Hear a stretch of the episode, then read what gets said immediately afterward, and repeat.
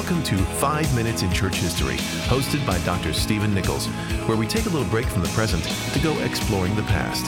Travel back in time as we look at the people, events, and even the places that have shaped the story of Christianity. This is our story, our family history. Let's get started. Welcome back to another episode of Five Minutes in Church History.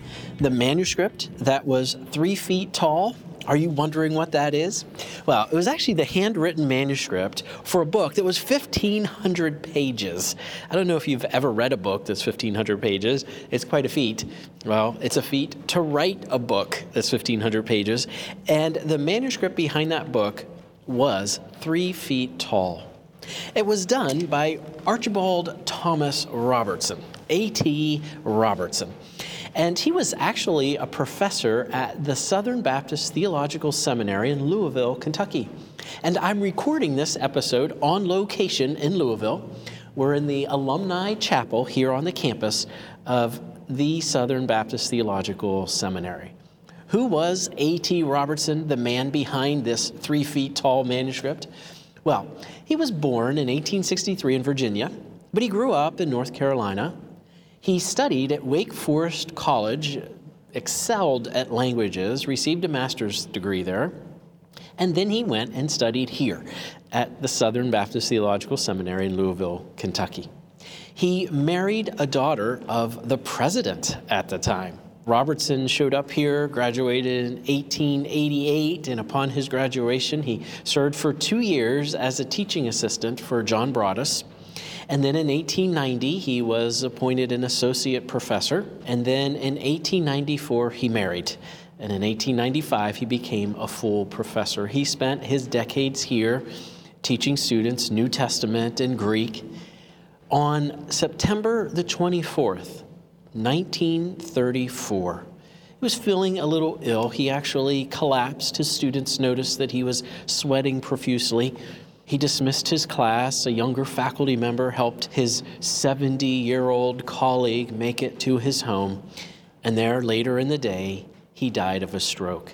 He spent his entire career here from 1888, the time he graduated, until 1934. Not only did he teach New Testament and Greek and other classes, but he wrote a total of 45 books. The Big Monster, the 1,500 page book, was his grammar of the Greek New Testament in light of historical research. He also wrote the six volume Word Pictures in the New Testament.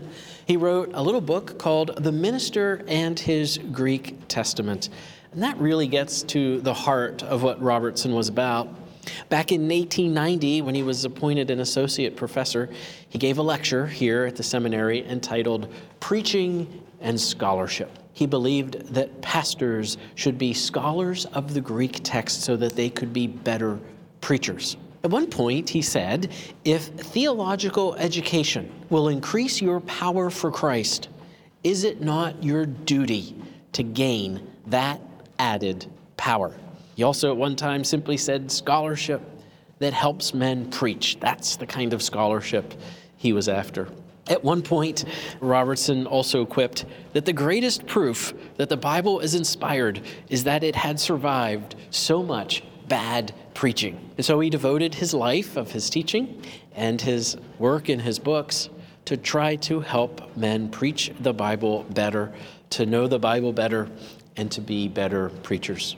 Dr. Al Mohler, the current president of the seminary where Robertson taught for decades, said of A.T. Robertson, that his book and his work was a monumental achievement, pointing to the true essence of evangelical scholarship.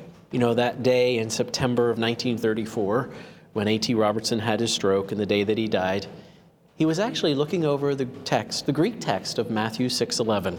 We know this, give us this day our daily bread. And so A.T. Robertson spent a life of teaching ministers how to give to their congregation the bread of life. Well, that's A.T. Robertson, and I'm Steve Nichols on location in Louisville, Kentucky. Thanks for listening to Five Minutes in Church History. For more information or to listen to past episodes, please visit 5minutesinchurchhistory.com.